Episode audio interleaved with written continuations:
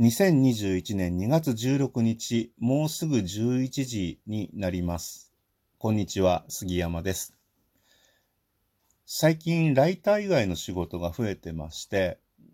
増えてましてっていうか、まあ、ありましてっていうことですね。今後わかんないですけど、あの、一つは、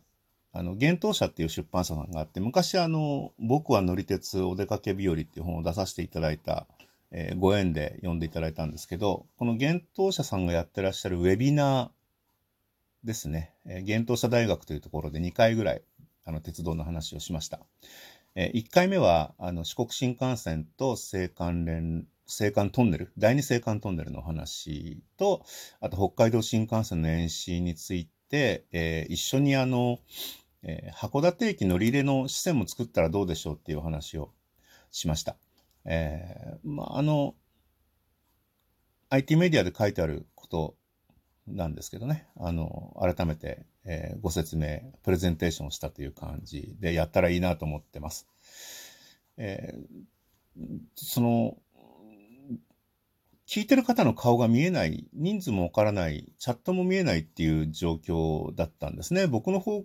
顔は多分参加者の方はご覧いただけてるんですけど、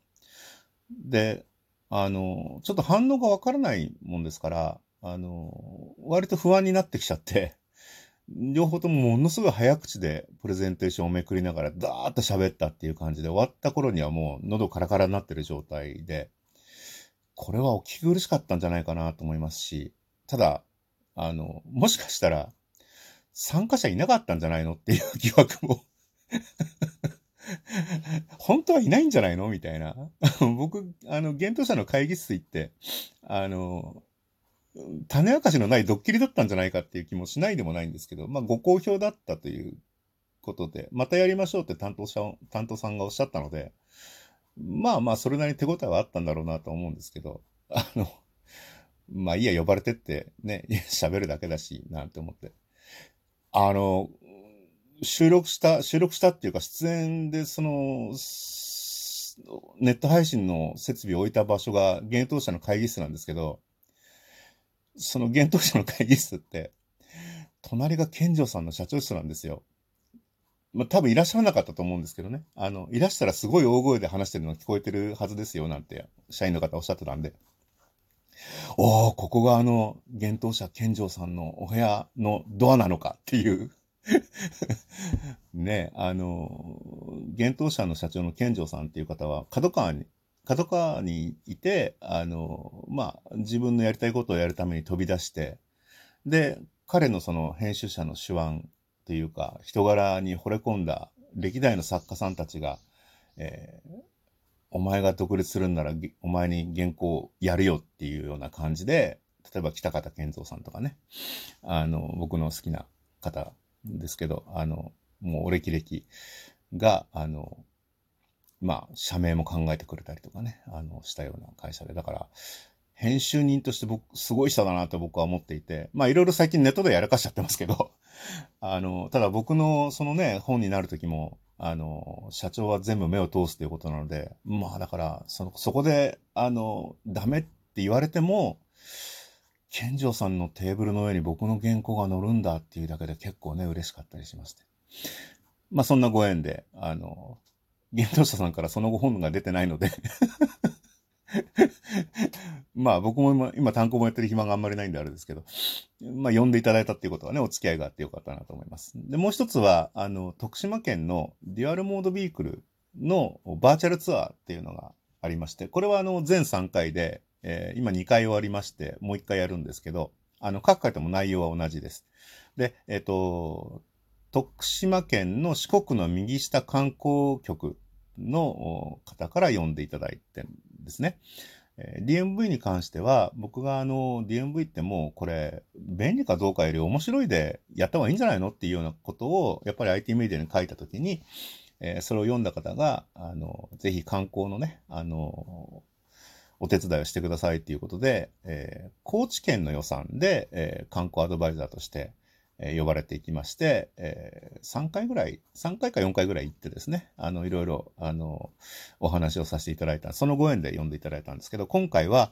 えー、四国の右下観光局と、吉本工業さんのコラボレーションなんですね。あの、吉本工業さんは、住みます芸人さんっていうのがあって、全国各地に芸人さんを住まわせて、その、盛り上げるっていうような事業をやってらっしゃるそうで、で、えー、そこに、あの、えー、売れっ子芸人さんが、あの、参加してバーチャルツアーをやるということでした。で、えー、これは、こちらはですね、逆に僕の顔は、あの、僕が参加する20分ぐらいの、あの、時間だけ出して、えー、他の時間は僕は、あの、待機で見てるだけで、えー、参加者さんの皆さんのお顔がずらっとね、ズームで出るんですよね。あの、やっぱり吉本芸人さんってね、あの、人気があるので、若い女性の方がね、随分いらっしゃって、ああ、賑やかだなと思って。で、こちらは、あの、そ、そんな皆さんとのこう質問、質問、DMV は何ですかみたいな質問をね、やり取りしながら結構面白く、あの、やらせていただきました。で、えっ、と、DMV バーチャルツアーの3回目が2月26日で、えー、これは宮脇俊三さんの命日ですね。鉄道ファンにとってはね。あの、一般的には226事件の日なんですけど、えー、その日は、あの、僕実は網走にいまして、えー、網走から徳島のバーチャルツアーのスタッフとして参加するという、なんかもうインターネットならではのね、すごい世界になってます。えー、網走にいる理由は、えー、JR 北海道が運行している流氷物語号という観光列車と、えー、昔のファミコンゲームのね、北海道連鎖殺人、オホーツクにキユっていうゲームを、えー、これはコラボでロケ地ツアーを兼ねてやりましょうみたいなことがあって、えーまあ、その話をやりたいってっていう、その網走市の石黒さんがおっしゃってる新聞記事を見て、あ、これはお手伝いするとしたら まあ、両方の分野でね、ああの、片足ずつ突っ込んでる私の役目だろうなと思って、えー、いろいろ、あの、おつなぎをしてっていう形でやってたんですけど、あの、そこからね、いろいろご縁をつないでいただいて、えー、まあ、グラフィックの荒井清和さんとお仕事している樋口さんっていう方と僕は、えー、親しくさせていただいたので、まず彼に相談、樋口さんに相談をして、そこから荒井さんにつながって、えー、それから、えー、堀裕二さんにダメ元でお願いしたら、堀裕二さんもいいよっていうふうにおっしゃっていただいてっていうことで、えー、実現、新井さん、堀井さんの許諾が得られましたよっていう話をしたら、網走氏が、うわぁ、この人たち本気でやるんだと思ったみたいで あの、北海道の観光予算を地域振興予算っていうのを申請してくださって、で、えー、現地に堀井さんもお呼びできることになって、堀井裕二さんをそのファンミーティングツアーに呼ぶっていうのは、あの、本当はシークレットだったんですけど、えー、ファンミーティングツアーの参加者がやっぱりこのご時世で少なくてですね、えー、なんとか成功させたいんで堀さんお名前出していいですか？って言ったら、あの、いいですよっていうご返事をいただいたので、えー、公開して、結構ね、皆さんびっくりされてると思いますけども、本当にあの、いろんな方々にね、繋いでいただいてありがとうございました。あの、オホーツクにキユというタイトルは昔アスキーから発売してまして、えー、ログインソフトという、雑誌ログインのブランドだったんですけど、あの、アスキーという会社はもうないんですよね。で、えー、いろいろあって、今は角川に吸収された形になっています。で、その角川で、その、ライセンス担当をやってるのが、あの、青柳ういろうさんっていうログインの読者だったらもう、皆さんご存知だと思いますけど、あの、元、えー、しょっちゅう裸で出てくる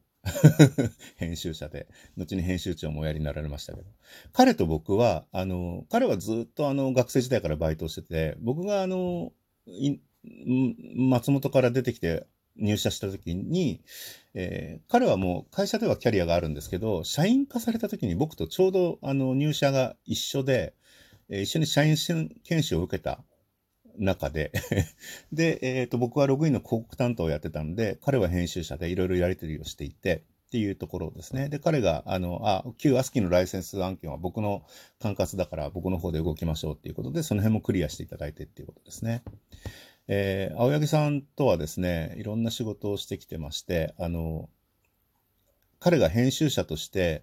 えー、まあいろいろゲームの持ち込みがあるんですよね。で、えー、その中で、これは面白いから記事にしようっていう時に、あの、彼から僕の方に、あの、社内電話、内線かかってきて、スイちゃん、とって面白いゲームあるんだけど、見においでよって言って見に行って、で、売れるかなっていう話になって、いや、これは売った方がいいんじゃないですかっていうところから僕の出番になって、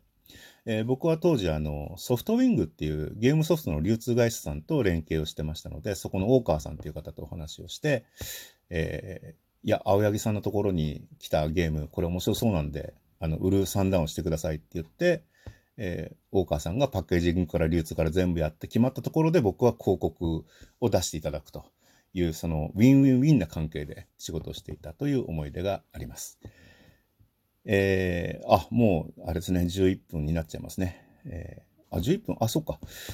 今、今、ラジオトークって12分になったんですよね。前はね、11分だったので、あれですけど、まあ、でも残り1分。あ、ぐずぐずになった。まあ、そんなような、あの、昔のご縁がありまして、えー、実現に至ったわけで、ぜひ、あの、まだ、あの、ハートフルツアーさんというところで、オホーツクに級ファンミーティング、えー、受け付けているみたいなので、えー、ぜひご参加ください。えー、堀井雄二ファンの方もね、あの、オホーツクに級ファンの方も、流氷物語号に乗りたかった方も、えー、ぜひこの機会においでいただいて。飛行機がね、結婚になっちゃってて、エアドゥさん、北海道振興のための航空会社なのに結婚しちゃってと思ったんですけど、ピーチが、あの、LCC が、あの、成田目番別便出してますので、これが安くていいと思います。目番別空港っていうのが網走に一番近い空港です。えー、ぜひ、え、2月27日、え、現地でお待ちしております。